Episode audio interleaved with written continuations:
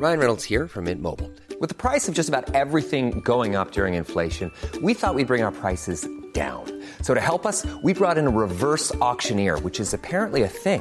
Mint Mobile unlimited premium wireless. Ready to get 30, 30, bit to get 30, bit to get 20, 20, 20, bit to get 20, 20, bit to get 15, 15, 15, 15 just 15 bucks a month. So, Give it a try at mintmobile.com slash switch. $45 upfront for three months plus taxes and fees. Promo for new customers for limited time. Unlimited more than 40 gigabytes per month. Slows. Full terms at mintmobile.com. Ever catch yourself eating the same flavorless dinner three days in a row? Dreaming of something better? Well, HelloFresh is your guilt-free dream come true, baby. It's me, Kiki Palmer. Let's wake up those taste buds with hot, juicy pecan-crusted chicken or garlic butter shrimp scampi. Mm. Hello Fresh. Stop dreaming of all the delicious possibilities and dig in at HelloFresh.com. Let's get this dinner party started.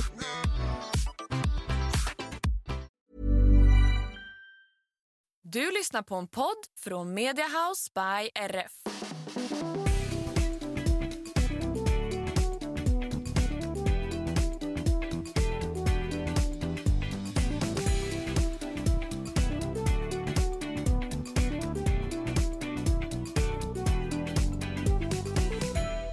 Allihopa och varmt välkomna till systrarna Älvstrands hästpodd avsnitt 193. Välkomna, jag som pratar nu heter Emma. Och jag heter Anna och det här är podden om oss och våra hästar som vi ju har på, jag tänkte säga en egen gård, men här bor ju du i alla fall. Här bor jag, du bor några kilometer bort, Mm. våra föräldrar bor några kilometer bort åt andra hållet. Så ja, vi, vi har det trevligt här. Vi är rätt så samlade fast ändå inte bor på samma gård. Det är kanske tur det. Ja, alltså, jag hade definitivt eh, tyckt det varit lite konstigt om jag hade bott med mina föräldrar fortfarande. Ja, men jag, jag tänker att det hade ju inte varit jättekonstigt om de hade bott på ett hus på gården. Nej, men det, det hade varit lite för nära Ja. tycker jag. Det är tur att vi är lite spridda som sagt, annars Ja. hade det varit eh, lite too much tror jag. Ja. Hur mår du idag? Jo, men jag mår fint. Så bra som jag sovit i natt. Det var väldigt länge sedan som jag sov så bra. Woho! Otroligt skönt. Jag har haft en bra helg. Vi har tävlat. Mer om det senare. Mm. Hur mår du? Jo men jag mår bra. Jag eh, har dock en lite, jag tränar ju inte just nu. Jag håller på att gå ut och går, det är det jag gör just nu. Nu ska jag ju dock ta mig tillbaka till gymmet för tydligen så har- Imorgon. Imorgon smäller det för att mitt gymkort har tydligen, jag har ju fryst det tills vidare trodde jag. Ja. Men nu är plötsligt så har de Så fick vi en faktura där jag skulle betala både ditt och mitt kort. Så då sa jag Anna nu får du faktiskt komma tillbaka till gymmet. Du har Ja. inte tränat på ett halvår nu typ så. Nej nu är det dags. Det är dags. inte, inte för att jag kommer att kunna belasta armen så mycket än för att den är fortfarande inte helt bra då.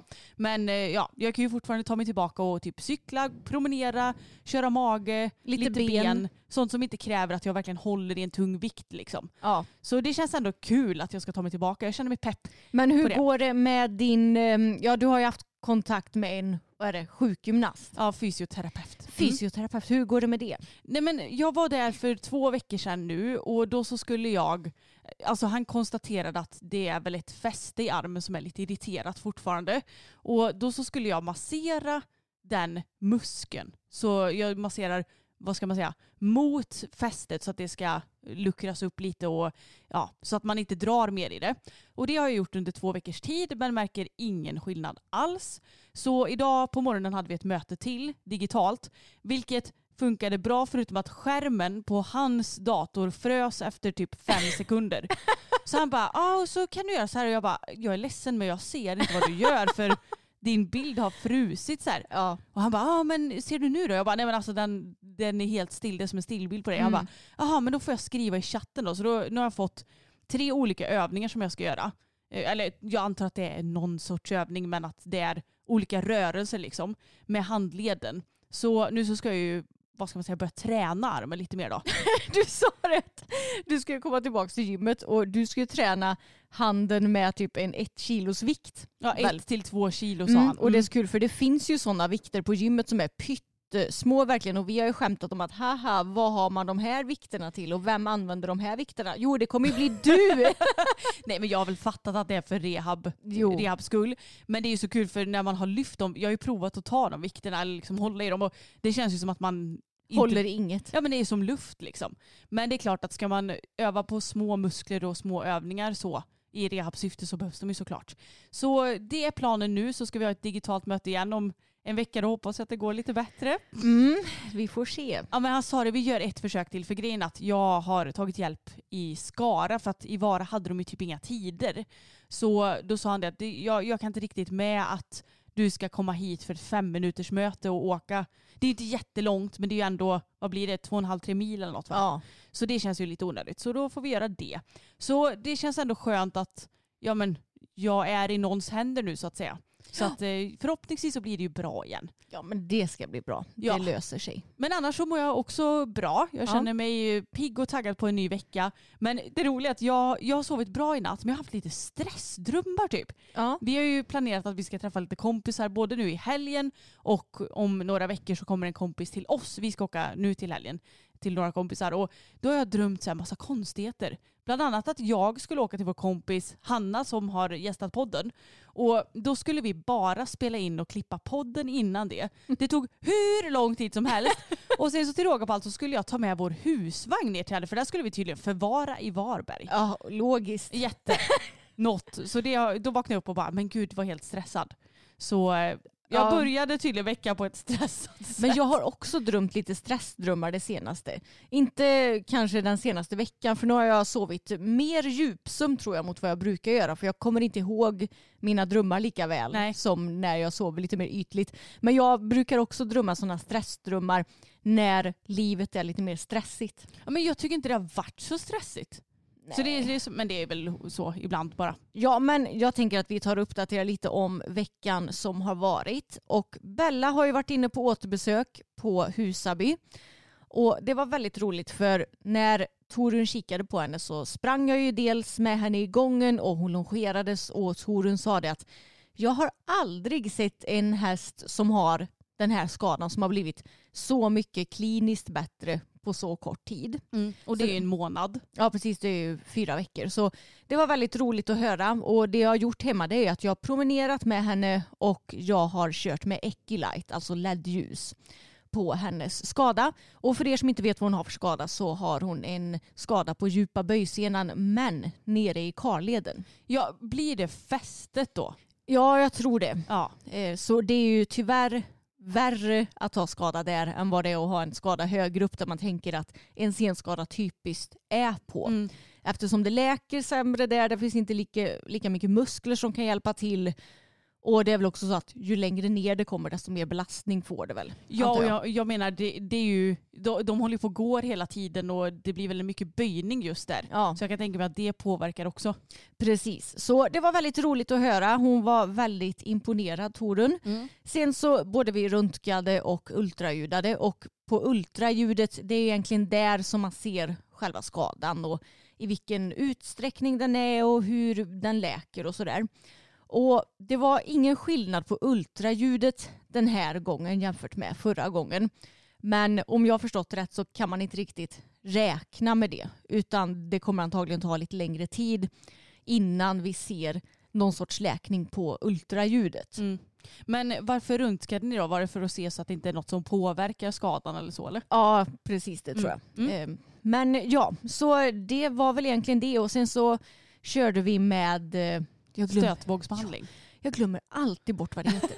med stötvåg och jag vet ju knappt vad det är mer än att det låter väldigt mycket och så ding, ding, ding, ding, ding. Men visst är det någon form av elektrovågor eller? Ja men det tror jag. Vänta, vi, vi kan ju faktiskt ta och googla.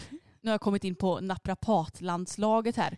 Stötvågsbehandling utförs med en stötvågsapparat, nähä, och syftar till att stimulera läkningen och göra det besvärsfri. Jo, vad är då detta? Men alltså det står ju typ inte. Jo, här. Behandlingen utförs med en applikator slash pistol som skickar mekaniska impulser in i smärtområdet. Dessa ljudvågor ökar blodcirkulationen i området och kickstartar läkningsprocessen. Så då är det ljudvågor alltså? Ja, för, så då kan man ju säga att Peb, eller Pebban, Bella hon behandlas med både ljudvågor och ljusvågor Ja, men just exakt. nu då för Mm. att hennes skada ska läka så snabbt som möjligt.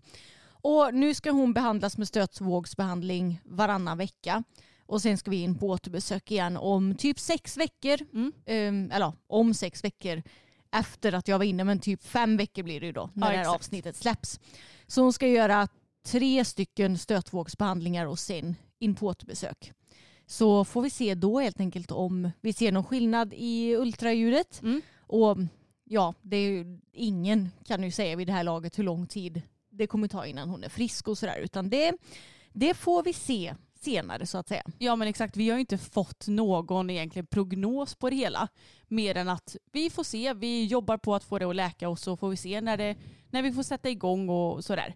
Men eh, vi ska ju fortsätta i samma, på samma sätt med promenader, LED-ljus och du ska kyla också lite. Ja, precis efter promenaderna. Mm. Men det är ju så det är med senskador. Det, det tar tid och det är nog ingen som kan säga exakt hur lång tid det tar och exakt hur prognosen ser ut i början utan det, ja, det kommer lite med tiden så Ja. att säga. Men det var ändå ett positivt besked att hon hade blivit så mycket bättre med hältan och så. Ja men verkligen. Så det känns ändå väldigt skönt och hon trivs bra i sin hage. Hon är väl lite besviken över att hon inte får fri tillgång på hö och Ja. mat. Så det är väl egentligen det enda som är mindre bra med hennes liv just nu skulle jag säga. Ja, annars så ser hon väldigt nöjd ut. Ja. Och jag var ju faktiskt också inne på Husaby med fokus dagen efter dig. Och jag vet att pappa sa det. Varför åker ni inte med båda samtidigt? Och ja, det hade ju varit smidigare, det hade varit billigare rent eh, dieselmässigt och tidsmässigt också för den delen. Men fokus blir så jobbig när han har med sig någon mer. Så att jag kände att jag orkar inte riktigt med det. Så vi åkte in till Husaby dagen efter er och vi hade bokat en tid hos vår kompis Moa. Och ja, alltså jag åkte ju in dit, dels lite nervös för jag var sådär att om det är något fel på honom då borde det ju ändå vara det nu. Nu när han ändå inte känns helt hundra och när han har börjat stanna lite på hinder. Ja men det kanske är nu som hans första Skada, skada kommer. kommer. Mm, för att eh, under våra år, jag vet att jag har sagt det tidigare, men det som har varit fel på Fokus det är att han fick en sårskada som var tvungen att sys. Sen har han blivit sparkad två gånger i bogen så har han fått en svullen, ja, nästan som en boll som hängt ner, eller som en tutte nästan. Nästan som en hängtutte som har hängt där. Men, men det har ju inte varit något att behandla, det har inte varit något så liksom. Nej. Och sen har han fått mugg givetvis också som jag tampades med länge. Men eh, ja, det har liksom varit det. Ja, men han har inte haft någon klassisk skada. Nej, ingen senskada, ingen eh, inflammation eller så som man tänker att hästar drar på sig. Nej. Nej, så att jag tänkte att om det är något så borde det vara nu. Men jag åkte in, vi började med att bara springa på gången med en sån här eh, apparat. Man, han får en söt liten mössa på sig och så ett litet plåster på rumpan för att kunna se Ja. hur de rör sig rent eh, tekniskt eller vad ska man ja, säga. Bella hatar den. Ja, hon blir så kränkt varje gång hon får på sig den där mössan. Ja, Fokus är allmänt kränkt över att när han inte är hemma så att Ja. ja. det var ingen skillnad. Men eh, då kunde man väl bara egentligen se typ en pytte pytte pytteliten rörelseskillnad på höger fram. Men Moa sa att det är ju dels där som det här bandet sitter på benet. Ja, precis. Och dels så är ju, alltså Fokus han är ju så himla ofokuserad. Det är ju det som är så kul med hans namn. Så att när han springer på den här löpargången hos veterinären så ska jag ju titta åt alla håll och kanter. Så att hon sa att vi behöver inte gå exakt på den här utan vi ser lite med eh, ja, undersökning under, under dagen vad det ger. Och sen så gick vi och longerade både in i ridhuset där de har fibersand och också utomhus där de har som en grusvolt eller så. Så att man longerar på både mjukt och hårt underlag. Inga konstigheter. Och sen så började vi böja honom. Och jag tänkte att nu får vi se då. För Man springer ju där och så hör man om det låter liksom orytmiskt eller inte. Men jag hörde ingenting och Moa sa det att nej men jag hittar ingenting på honom. så att eh, han är ju då kliniskt fin och eh, jag, eh, ja men jag och Moa vi pratade lite och det är där- därför det är så himla skönt att dels ha henne som våran kompis och som är veterinär för hon är väldigt duktig samtidigt som hon vet hela vår historia i och med att vi ändå känt varandra i, ja jag vet inte ens hur många år det blir. Nej, 20 år. Ja men typ. Mm. Och då så sa jag det att ja men jag, jag tycker bara det är så konstigt för han har liksom känts lite däven eller så under några veckor nu. Och då sa hon det att ja men då kör vi två veckor där han rids fortfarande men ni tar det lite lugnt så ni ja, men rider ut mycket och rider ni på banan så bara jogga, gör inga träningspass och hårda pass utan bara ta det lugnt och skit i hoppningen tills vidare liksom och bara ta det lite lugnt och sen fick han lite B-vitaminsprutor för jag sa det att Var det jag, inte D-vitamin? Nej B. B. Mm. Mm. För jag sa det att, jag vet inte om det är pälssättning, för jag vet många som har pratat om det i år. Att hästarna har varit lite extra loja och känsliga vid pälssättning. Och nu vet jag inte, nu tycker jag väl ändå att det kanske borde vara klart med den saken, men han är ju seg med sånt där. Både att släppa päls men kanske också att sätta. Så då sa jag det, men kör med B-vitaminsprutor, det blir väl jättebra. Vi kan ju åtminstone prova. Eh, och då gjorde vi det också. Men ja, alltså det är väl egentligen det vi ska göra. På torsdag så kommer vår ekopat Kristin ut och behandlar också så då får vi se om hon hittar något muskulärt så.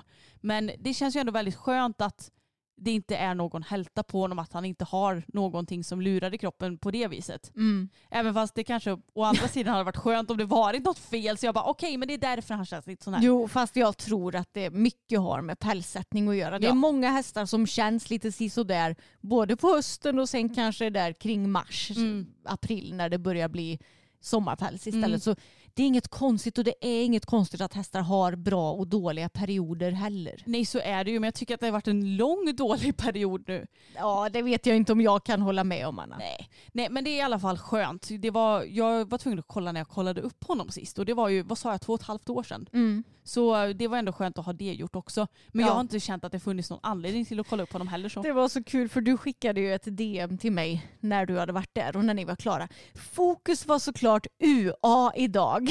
och då tänkte jag, ja det är klart som fan att han är det. Den friska lilla hästen. Ja men han är så frisk va. Ja. Så att det är ju helt sjukt.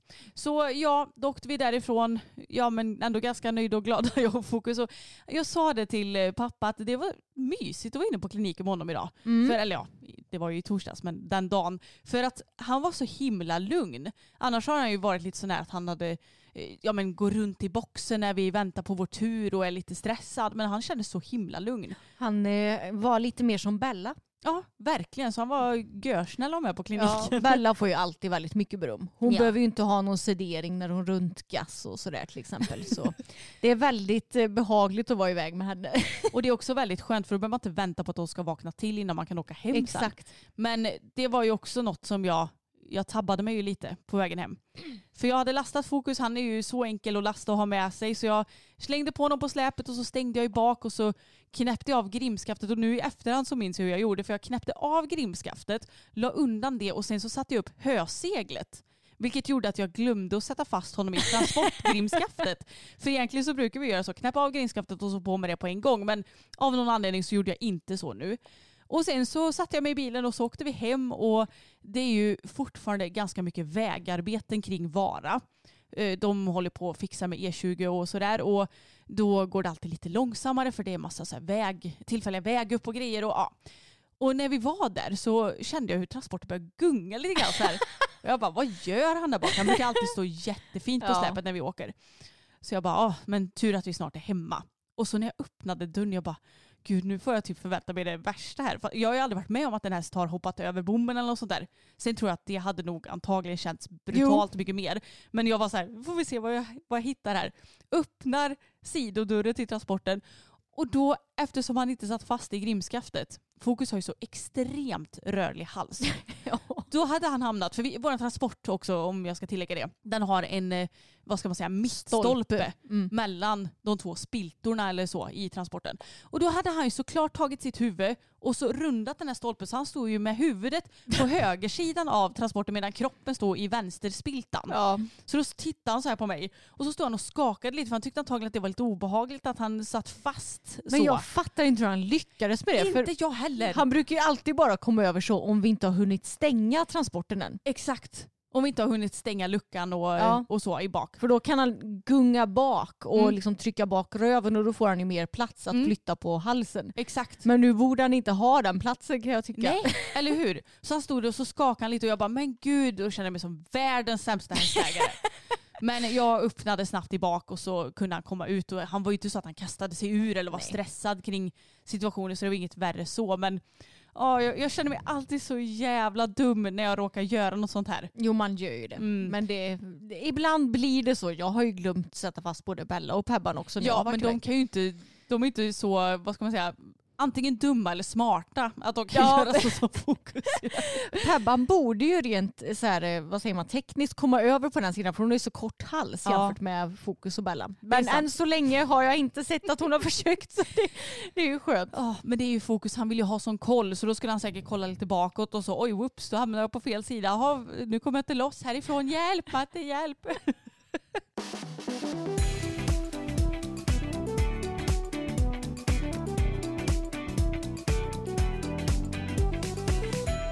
Och innan jag går in och pratar lite om helgens tävling så måste vi också berätta om en liten rolig händelse som skedde tidigare i veckan när vi skulle rida ut. Mm. Och det är ju så att vi har ju en asfaltsväg som vi rider på, sen kommer vi till grusvägar och sen kommer vi till skogsvägar.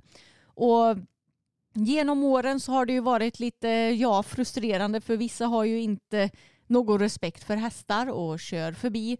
Och vi har ju en, ja absolut inte granne, Men en i området. en i området som dessutom har lastbil för det är ju en bonde då. Ja. Och han kör ju, han hatar hästar. Alltså jag vet nog ingen människa som hatar hästar så mycket som honom. Nej. Han kör så snabbt. När vi hade Abbe, han var skitnära på att köra över oss en gång. Ja, Alltså, jag, jag tror att det var fem centimeter från att han träffade er ungefär. Ja, exakt. Och det var ju när vi var inne i skogen på en av grusvägarna. Och jag hann ju liksom inte ens rida åt sidan så liksom bara han drämde förbi oss. Mm. Och då skulle vi rida ut på Pebban och Fokus här i veckan och kommer och rider på grusvägen, den allra första grusvägen. Och då travar vi och så ser vi att det kommer en bil och kör från skogen som var då på väg till asfaltsvägen. Och då tänkte jag att ja, men då fortsätter jag att trava lite så kan jag eh, eller så kan vi rida in för det kommer ju lite tomter på vägen också så kan vi rida in och ja, men, Ja, men ställa oss vid gårdsplanen typ. precis ställa oss på den första gårdsplanen. Så då tänker jag då fortsätter jag trava för nu är det ju också så att allt är ju, vad säger man? Ja men det är ju väldigt blött och mättat av regn. Ja, Så det är inte så att vi vill rida ut i vägkanten för då kanske de sjunker ner eller... ja eller i åken Ja. för de är ju plöjda. Så då tänkte vi att det här är den bästa lösningen. Så fortsätter jag att rida men den här bilen det känns som att den gasar på ännu mer mot oss istället för att sakta ner som Mm. vilken logisk och smart förare som helst hade gjort om man ser att det kommer ett par hästar och rider. Och då ser jag att den stannar ju inte så jag rider ju ut ännu mer mitt i vägen och hytter med näven Ja, så men här börja vifta liksom. sakta ner och stanna typ. Och sen till slut så gör ju då den här bilen. För den fattar jag att okej, jag kan ju faktiskt inte köra på hästarna. Det hade säkert in- inte för vår skull utan för att han vill väl inte sabba sin bil. Nej, eller hur? Och då så vevade han ju ner rutan direkt. Och då så frågade vi varför saktade du inte ner? Ja. Typ sådär. Men han hade ju taggarna utåt på en gång. Och det visade sig att det var ju den här bonden då som hatar hästar. Exakt, och det kunde vi nästan ha räknat ut från början att det skulle vara för att det såg man nästan på själva kroppsspråket i bilen. Typ. Men då, då så började han och bara era hästar håller på och skiter överallt. Och grejen är att våra hästar de bajsar ju extremt sällan när vi rider. Ja, när vi rider ut så bajsar de i princip aldrig. Nej, det, det händer men det är ju verkligen så himla sällan. Och gör de det så brukar vi ju alltid skrapa undan skiten eller plocka bort den efter oss eller sådär. Men grejen är att vi rider ju i ett ganska hästtätt område. Det är inte bara vi som har hästar utan det är Nej. säkert minst fyra, fem olika ställen runt omkring som Mm. också har häst. Så då så sa jag det till honom att du får gärna följa efter oss under en ridtur eller filma oss eller så men det är inte våra hästar som skiter. Och han bara jo det är det! Och jag bara nej det är inte våra hästar. Jo det är det! Och jag bara åh. alltså det är få saker som provocerar mig så mycket som när någon människa säger emot mig när jag vet att jag har rätt. I synnerhet när det är en äldre man. Ja, och som anklagar oss så Ja. in i bänken. Alltså jag blev så jävla arg. Och Mm. jag är ju inte en människa som är sådär superbra på att hålla mig lugn och saklig i diskussioner. Nej. Utan jag brusar upp och min stubin är ju väldigt kort. Det har Och har alltid varit. alltid varit. Men det var ännu värre när jag var tonåring. ja. Nu kan jag ändå försöka och så här. Mm. Mm. Men eh, då så, du och jag tröttnade ju på att han höll på att argumentera mot att det var våra hästar som höll på och Mm. bajsade i skogen. Mm. Så vi bara, men är du helt dum i huvudet eller? Mm. Och då så, för då hade vi ju typ halvt om halvt börjat att rida iväg lite också. Ja. Och då så hör jag hur han säger, vad sa du nu? Mm. Och så började han att backa med sin bil. Och jag bara, oj vad ska han göra nu sen? Så jag bara, Emma galopperar iväg. så red vi iväg. Så då galopperade iväg. Det var ju lite roligt. Vad, vad hade han tänkt att han skulle göra? Backa i kapp oss med två hästar som galopperar. Ja, jag vet inte. Nej, det, alltså det, det var väldigt, eh, väldigt roligt. Och det är också så kul med den här gubben, han, det, det finns ju trav, ett travstall nära oss som Mm. vi alltid rider förbi när vi ska rida ut mot skogen. För de har sitt stall där de har en liten travbana runt sin mark och sen rider de ju, eller rider, de kör ju ibland på grusvägarna och i skogen. Ja. Och den här eh, bonden han hatar ju de här travhästarna för att han vill inte att de ska köra i skogen och sådär. Så han har ju, eller kanske hans fru, de har ju lagt ut som grenar på skogsvägarna. ja, exakt. Taggiga stora grenar eh, och typ små stockar i skogsvägarna för att inte de ska kunna köra där med sina travhästar. Och för vår del spelar det ingen roll för vi kan ju lätt antingen gå över de här eller bara rida vid sidan av. Mm. Men eh, ja, han hatar hästar så mycket den här bonden så det, det var synd när de stannade att vi inte bara vad snällt att ni har lagt ut stockar och grenar i skogen. Vi har länge drömt om att ha en terrängbana och nu har ni fixat det åt oss. Nu behöver inte vi hoppa lika mycket hemma så då kan vi rida ut här ännu mer. Exakt. Gud, det, alltså, det hade nog börjat ryka ur öronen på dem Ja, om jag ja. hade sagt så. ja, men jag blir så less för att jag menar, det är ju rent så här allemansrätten att Mm. man ska få rida i skogar och mark. Och Ja. Det är klart som tusan att man ska vara respektfull och kanske inte rida när det har ösregnat en vecka i sträck. Det gör ju inte vi. Då rider Nej. vi ju på grusvägarna. Mm. Och vi är respektfulla. Vi brukar plocka undan efter oss och vi skräpar inte ner. Alltså, vi, vi är väldigt skötsamma. Mm. Och då blir jag så jävla trött på när man blir anklagad när man ändå sköter sig.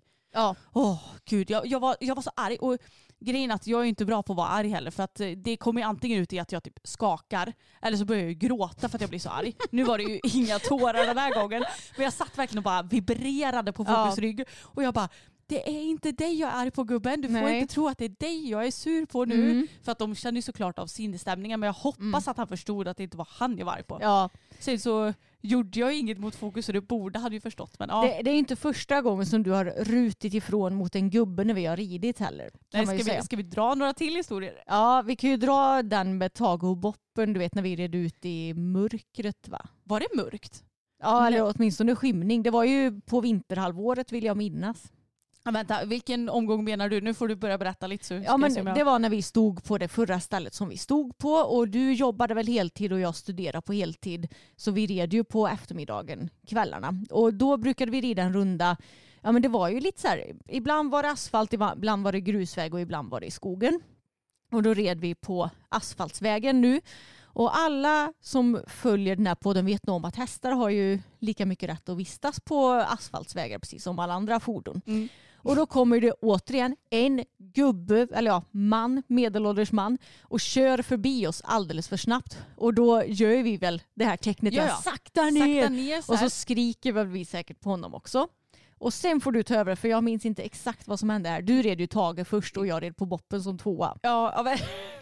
Det här var ju några år sedan vill jag Ja. också tillägga. Sen så, ja, jag hade säkert kunnat göra något liknande idag. Som sagt, jag är inte bra när jag är arg. okej?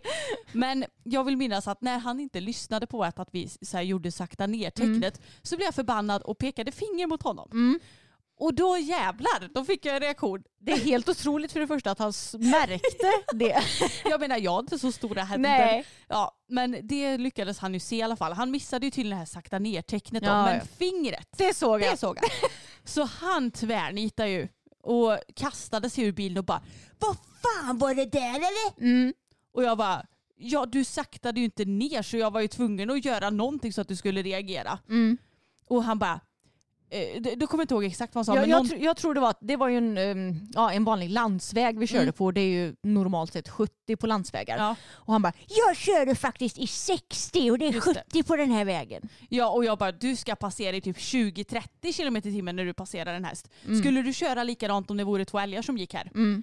Och han bara "Åh, ni borde ändå inte vistas på den här vägen. Och jag bara du vi har lika mycket rätt att vistas på den här vägen som du har. För det här klassas som fordon när vi sitter på ryggen. Mm.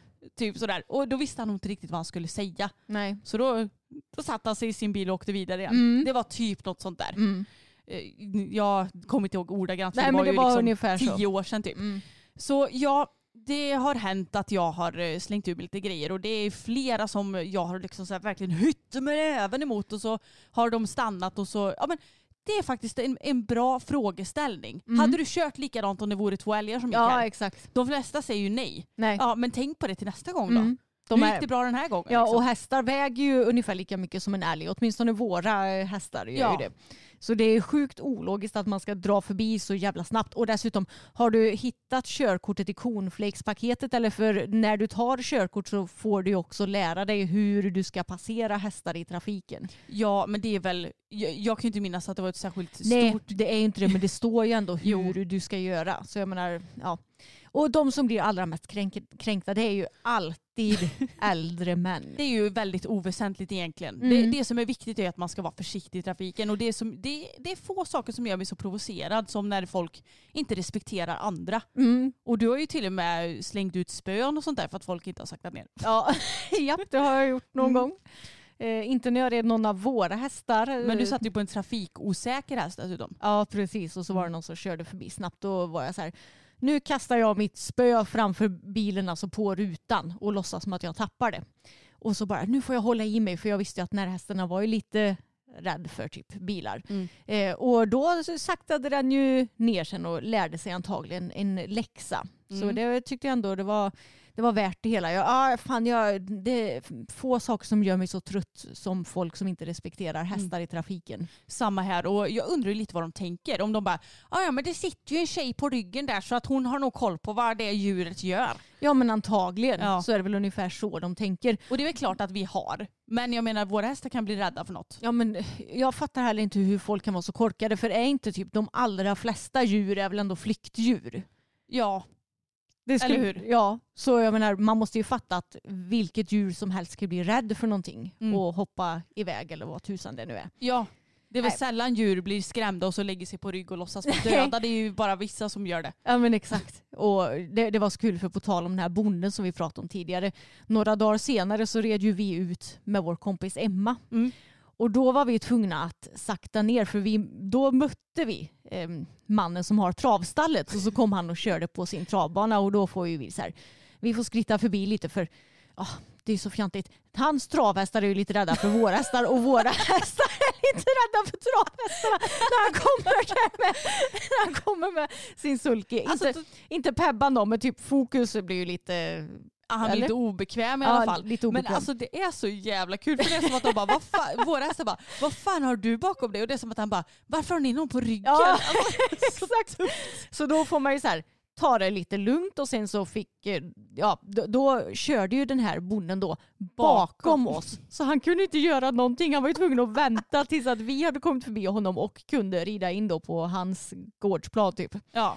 Så det var ju faktiskt väldigt ironiskt och kul. Då Mm. tänkte jag, haha, när han eh, körde förbi där. Där fick du. Där fick du.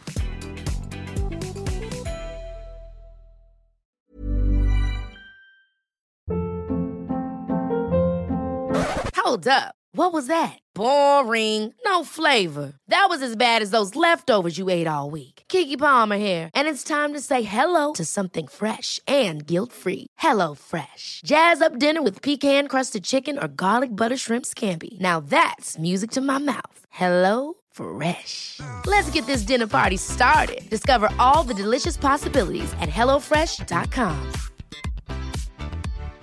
One size fits all seems like a good idea for clothes until you try them on. Same goes for healthcare. That's why United Healthcare offers flexible, budget friendly coverage for medical, vision, dental, and more. Learn more at uh1.com.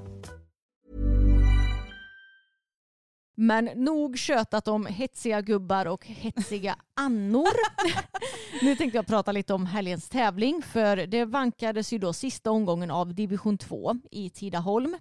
Och jag hade bestämt mig för att jag rider inte i laget den här gången för lagklassen gick i 105 centimeter och jag har ju bara ridit två en meter klasser tidigare och kände att jag väntar lite grann med det så jag rider förklassen som gick i 95 centimeter och så låter jag våra duktiga andra tjejer i laget rida lagklassen och så Mm. kunde ju vi hjälpa till typ på framhoppningen och sådär för de som behövde det.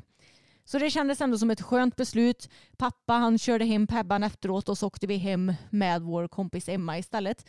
Så det löste sig väldigt bra. Och grejen är att det har ju varit lite smått kaosväder i veckan kan man ju lugnt säga. Mm. Så paddocken i Tidaholm som man skulle rida fram i, alltså den var inte ridbar. Eller ja, det är klart, hade man verkligen velat så hade man väl kunnat rida den men den var så himla mjuk, svampig, blöt. Blöt. Och jag kände att det här, den kan vara hal att rida i också. Så vi och typ alla andra valde ju istället att rida fram på typ gårdsplanen och på grusvägarna runt omkring. Ja, de hade ju väldigt fina grusvägar. Ja men det hade de. De funkade jättebra att rida fram på. Så jag och Pebban vi tog oss en liten uteritt innan det var dags att hoppa fram.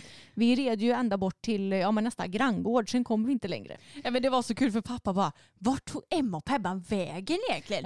jag, så började jag nästan så här, skulle gå efter typ. Jag bara, men pappa de kommer ju tillbaka. Ja. Och han bara, men Pebban kan faktiskt rycka till om den och tänk om hon har trillat av och jag bara, fast då får hon väl ändå ringa Ja. i värsta fall. Eller, alltså, vi kan ju inte gå och leta efter henne Nej.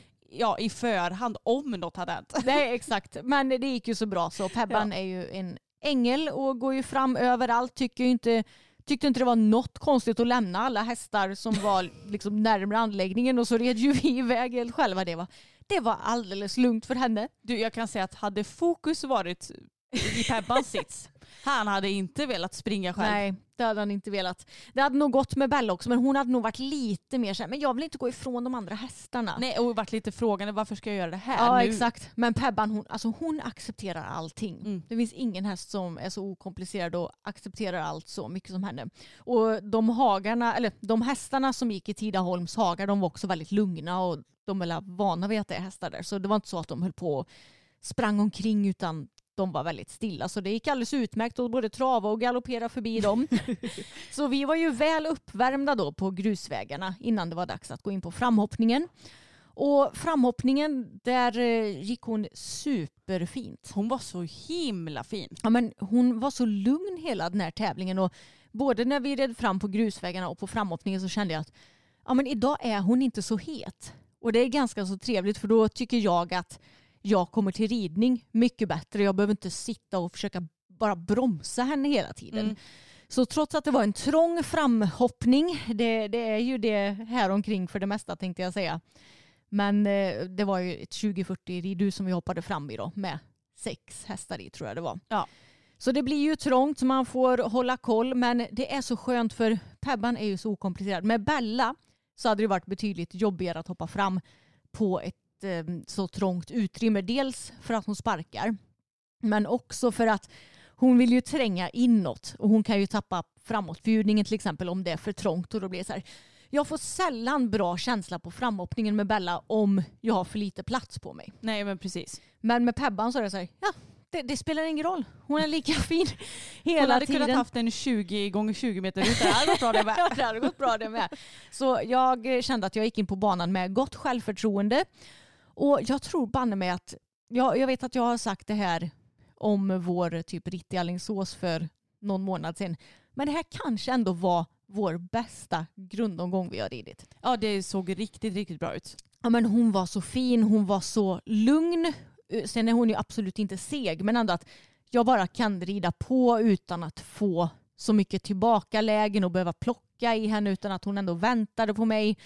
Distanserna kändes så bra. Nej, men jag kände att jag var verkligen inne i ett sånt flow där jag bara kan sitta och njuta och inte tänka så mycket. Gud vad skönt. Och det är ju lite det du vill komma åt när du tävlar, att du bara är inne i det här flowet. Ja men det är väl det du ändå rider och strävar efter. Exakt. Och hon var ju inte alls sån att tåget gick, för det är ju lite det hon kan göra ibland.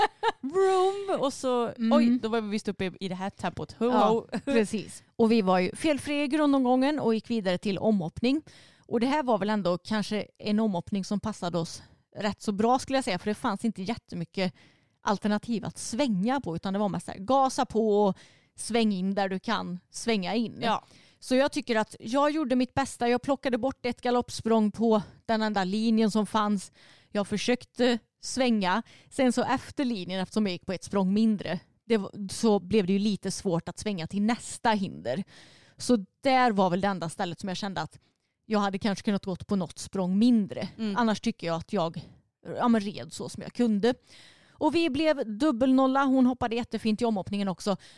Och vi var ju då 0,3 sekunder knappt från placering. Mm. Så det var ju lite frustrerande men ändå vi är så jävla nära placering nu. Och det var ju dessutom bara fyra placerade och då blir det ju ännu svårare tycker jag. Ja det blir ju högre konkurrens Ja, typ. att bli placerad. Mm. Är, det, är det typ så här tio placerade i en klass, då har du oftast kanske lite mer marginal åtminstone. Så är det ju verkligen. Nu, nu Mm. var det inte så många starter och det som jag ändå tycker är bra det är att ja, men man får ju se varenda tävling som en träning. Ni behöver ju träna på att ja, men dels att du kanske ska kunna plocka bort ett galoppsprång i en distans eftersom hon har så sjukt stor galopp så är det en av hennes största fördelar. Eh, Men att ni ska kunna svänga efteråt och det är sånt Mm. du behöver träna på och därför så ska du inte, nej men jag fegar ur och så tar jag de sex sprången som det ska vara bara för att ja, men kunna svänga. Det är klart att man kan väl variera lite så att man tränar Mm. på båda sakerna. Men du förstår vad jag menar. Det är ju något Ja. som ni verkligen behöver träna på. Exakt. Och det är klart att vi kan träna på det hemma. Men det är också någonting som man behöver träna på när det väl gäller. Ja, när det är skarpt läge. Mm. Ja, så jag är ändå väldigt, väldigt nöjd med oss båda. Jag kände att vi gjorde vårt bästa och jag tror att nästa år då kommer vi vara ännu snabbare. När dressyren sitter bättre, när vi har fått lite mer rutin. Så Och när hon fa- börjar fatta grejen med omhoppning, Ja. hon har inte gjort det mycket. nej, nej, hon har inte gjort det innan vi köpte henne. Nej. Så det ska bli väldigt spännande. Jag tror att vi kommer, vi, vi kommer bli successivt snabbare och snabbare helt enkelt. Så vi var ju dubbelnolla och strax utanför placering och jag hade jätte, jättefin känsla. Och film på det kommer ju upp på onsdag. Och sen så var det då dags för sista omgången av division 2. Och vårt lag, ja vad gör de? Jo, de går såklart och vinner sista omgången också. Alltså Så- vi har vunnit alla omgångar. Ja, helt galet. och då vann vi också totalen då. Ja, såklart. Mm. Och du och jag, vi hade ju lite förberett oss på att vi kommer antagligen vinna totalen. Så vi hade ju köpt, eller du hade köpt, eh, cider och Mm. praliner som vi firade med efteråt också. Mm-mm. Så jag sa det, ska jag köpa alkoholfritt bubbel? Men det känns jättetråkigt. Mm. För ja, det, det är inte så gott. Så jag Nej. köpte Herrljunga cider i sån här jumboflaska Ja, istället. det tyckte jag var ett bättre val får Mm. jag säga, jag som inte är någon bubbeltjej. Så det var väldigt roligt, alla var väldigt duktiga och nöjda och väldigt kul för det var länge sedan vår klubb hade ett hopplag på storhäst, åtminstone på division 2-nivå.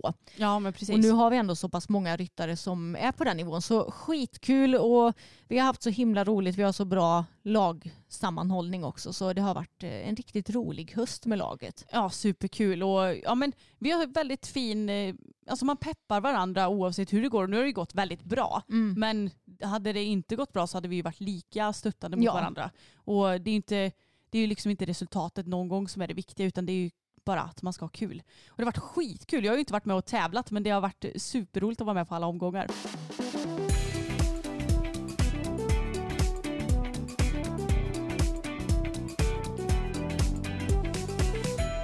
Man kan ju säga att jag håller på med en liten helrenovering. Nej, så kanske man inte säger. Helbesiktning av fokus kanske snarare. nu eftersom något, ja men något är det ju som inte står hundra rätt till. Och först och främst så vill jag ju alltid kolla det fysiska och sen så kan man börja jobba på det psykiska. Det är lite så jag tänker.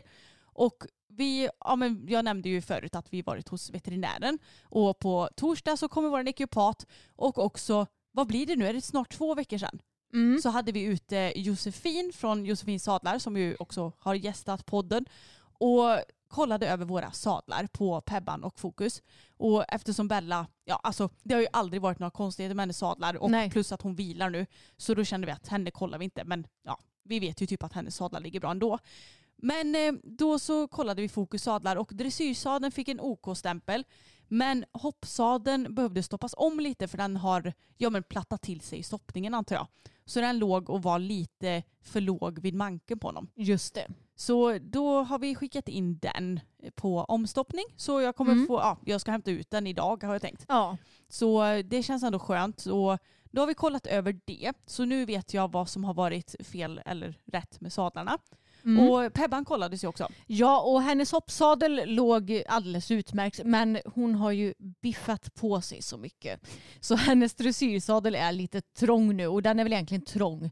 Ja men också så att den ligger lite nära och trycker på manken typ. Mm. Eh, Så den ska breddas också och jag har ju två stycken dressyrtävlingar kvar ja, men nu i år och även träningar och sådär. Så jag sa att jag lämnar in den när det är klart. Mm. För det är ingen jättepanik så. Men det är ju inte bra om jag rider för mycket med den. Men det gör jag ju inte ändå för jag rider ändå allra mest med hoppsadeln. Så då har vi lite planer för hennes sadel också och hon har ju verkligen biffat på sig. Ja men det är roligt för att eftersom vi ser hästarna varenda dag då är det alltid svårt att säga så här, ja men gud vad de har biffat på sig eller vad det här har hänt. Men det märks ju väldigt tydligt när man väl kollar upp sådana här saker. Och den sadeln som du ska fixa till det är ju den som också Bella har. Ja. Så det gör ju ingenting för Bellas skull att den blir lite bredare heller. Nej exakt. Så ja, det ska vi ta tag och göra när säsongen, eller eran dressyrsäsong är slut. Ja, vi har ju två dressyrtävlingar kvar. Och det ska bli spännande för jag har ju inte ridit någon dressyrtävling på henne tidigare. Nej, det är bara jag som har gjort Ja, det. så nästa vecka rider vi vår allra första dressyrstart tillsammans. Det ska bli kul. Ja, jag är väldigt taggad. Den senaste veckan så har ju Hipson släppt ett par artiklar om en hästföretagare som har fått, ja vad ska man säga, en hel del kritik för att de anställda inte har haft det så bra där. Och de här artiklarna finns ju att läsa på Hipson.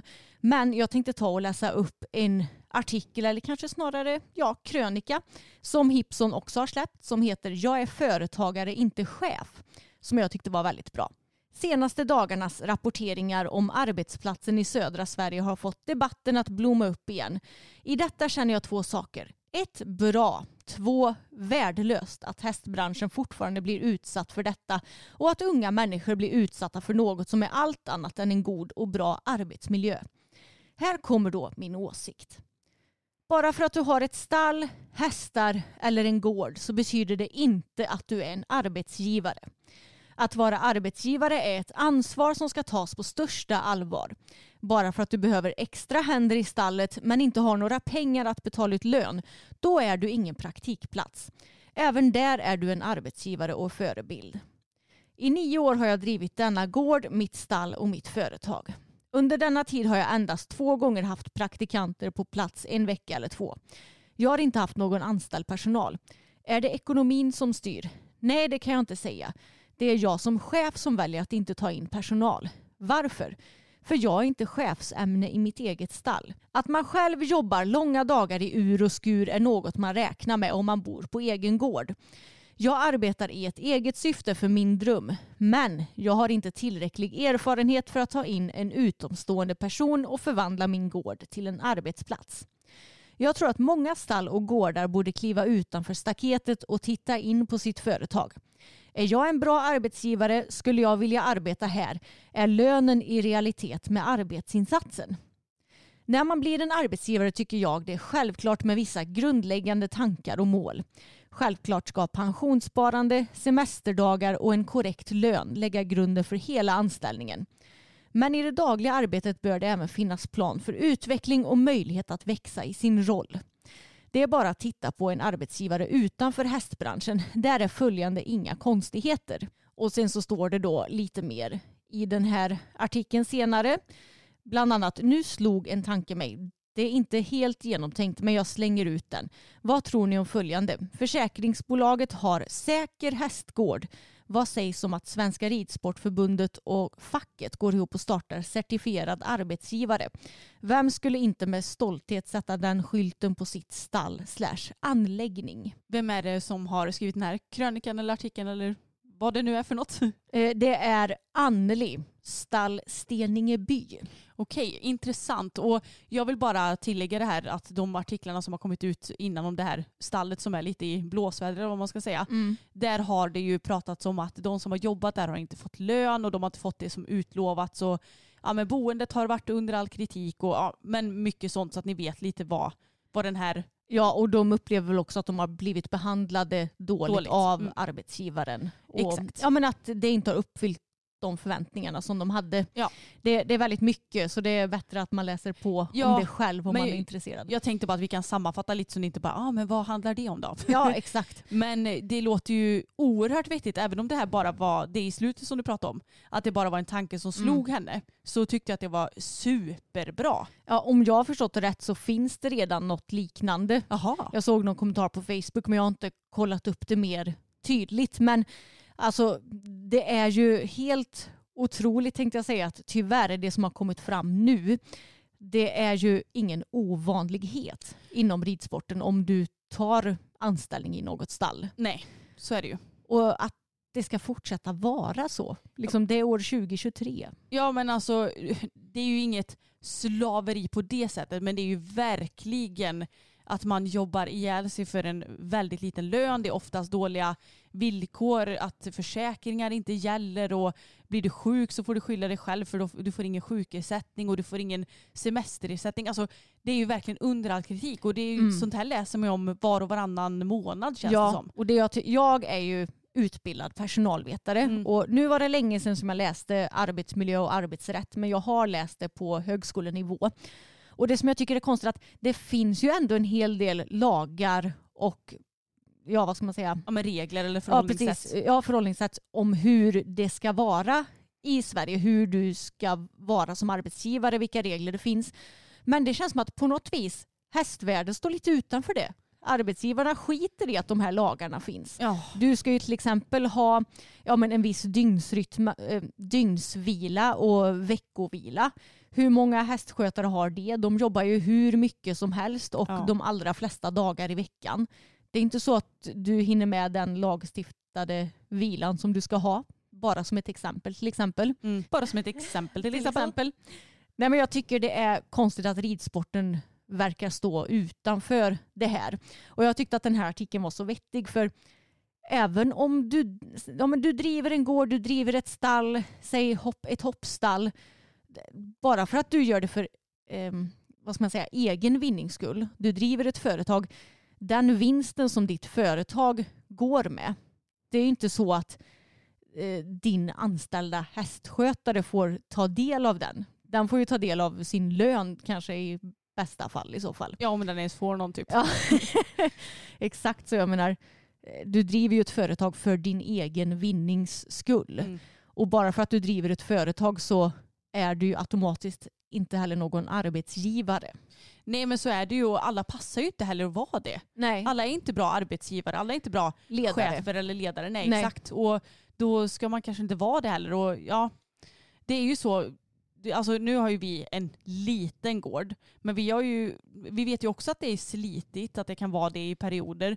Men ja, jag vet inte vart jag vill komma någonstans riktigt. Ja, men men, Kanske att det är ingen rättighet att driva företag inom ridsporten. nej, verkligen. kan man säga. Och har du inte möjlighet att betala ut en tillräckligt bra lön, att, eh, inte behandla, har du inte möjlighet att behandla dina anställda så som de ska och har rätt att behandlas, då kanske du ska välja att jobba med något annat i så fall. Precis. Ja, jag, jag tycker det är så tråkigt när sånt här kommer upp gång på gång. För för fan, skärp er. Alltså hur svårt ska det vara? Har du inte råd att anställa någon på ett ordentligt sätt, nej men då får du väl inte ha anställda då. Nej. Då får du väl slita från morgon till kväll med två timmars sömn.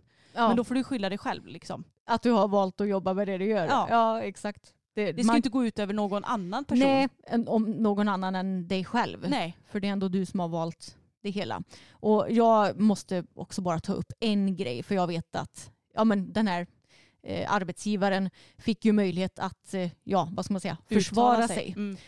Och det den här eh, arbetsgivaren sa då det är ju att ja, men de har bara gått ut med det för att de är avundsjuka och för att de vill sätta dit mig. Och jag måste bara prata lite om det här avundsjuksargumentet för det är någonting som jag är så fruktansvärt trött på och som jag ser ganska ofta eh, egentligen överallt men om vi tar inom hästvärlden till exempel.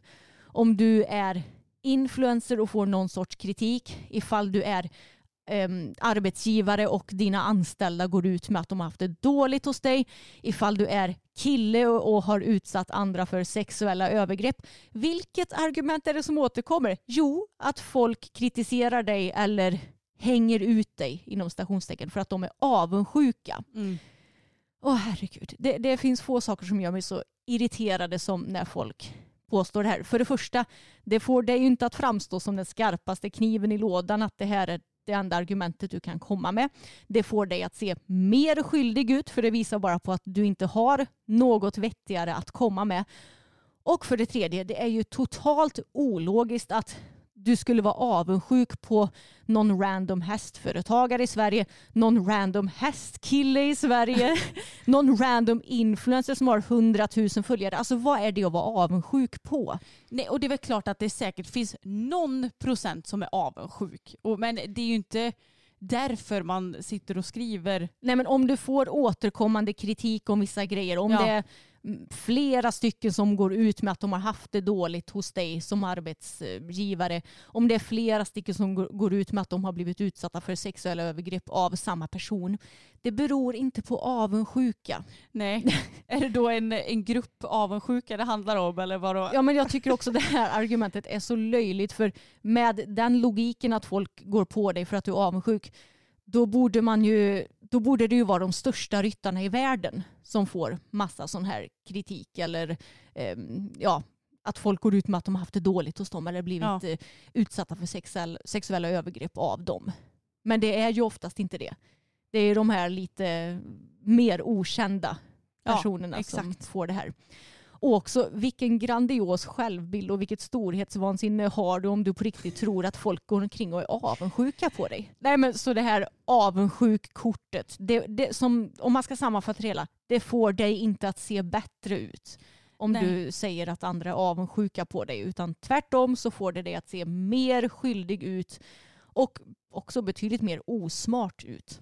Ja, håller det, du med? Ja, jag håller med och det känns som det är något som man lär barn när de är små. Bara, ah, men den är nog bara avundsjuk på det och sen mm. så hänger det med hela livet upp. Den men... svenska avundsjukan. Oh, herregud, det. Så fort jag ser en sån kommentar på typ sociala medier så vill jag bara gömma mig bakom en skämskudde för jag tycker det är så jävla tuntigt. ja. Ta att du får kritik istället för antagligen så är den kritiken befogad. Eh, antagligen ja. så känner du dig skyldig om du får sådana här eller om du känner ett behov av att anklaga andra för att vara avundsjuka. Ja, och jag skulle precis säga, är den inte befogad, ja men då borde du ändå kunna argumentera för varför den inte Exakt. är befogad. Ja, men eh, hur ska vi komma ur det här nu? Nej men jag tror nog att vi har fått sagt det vi har velat säga. Ja, mm. men det tror jag också. Och jag tycker också att det är väldigt modigt av de här tjejerna, är det oftast, som går ut med sina berättelser eh, och vågar säga hur det är kanske kan de få någon annan person att eh, inte känna sig lika ensam. Eh, att eh, kanske ännu fler vågar prata om sina historier. Och ja, vad det än gäller. Precis vad det än gäller. Och jag menar för att skapa förändring inom, ja men det här med att hästvärlden behöver få en lite högre status mm. arbetsmässigt till exempel. Då behöver vi ändå prata om det. Vi behöver ja. diskutera det för att det ska bli bättre.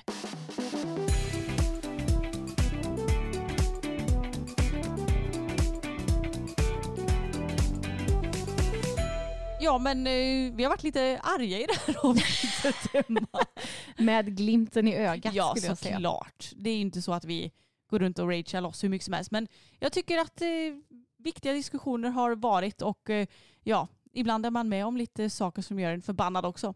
Ja, som som bajsanklagelsen. Vi, vi har ju också ganska mycket åsikter du och jag Anna. Vi är ju inte direkt åsiktsfria. Vi kommer ju ifrån en familj som har väldigt mycket åsikter, både mamma och pappa. Jo tack. De har väldigt mycket åsikter. Ja, det hade varit väldigt intressant ifall de hade haft en podd kan jag säga. En åsiktspodd. Ja. ja men det är så kul för vår kompis Hanna, hon säger ju det att Anna, man kan fråga dig om precis vad som helst så har du en åsikt om det. Men mm. grejen är att det ligger ju i vårt blod och pyr. Ja. Det går liksom, fast du kan nog vara lite mer åsiktslös om vissa saker. Om vissa saker ja, men om det är grejer som jag brinner för. Ja då. Då har jag, jag har ju mycket åsikter om hästvärlden. Men det är ja. för att hela mitt liv går ut på hästar. Det har ju pappa också. Det har varit väldigt roligt att ta upp några av hans hjärteåsikter i podden. Ja, ska vi fråga om han inte kan göra, han behöver inte gästa ett helt avsnitt. Det Nej, men lite liten, grann. Det hade varit så kul. Ja, han har ju vissa grejer som han verkligen brinner för kan ja, man säga. det kan man verkligen säga. Ja, vi får se om vi lyckas med ja. det. Vi återkommer om det. Men hörni, tusen tack för att ni har lyssnat på det här avsnittet. Och i beskrivningen hittar ni länk till alla våra sociala medier. Vi har även poddmerch som vi har länkat till. Och vi länkar även till vår kollektion med Success som finns i beskrivningen. Yes, det gör vi. Ha det jättebra hörni så hörs vi igen om en vecka. Det gör vi. Hej då!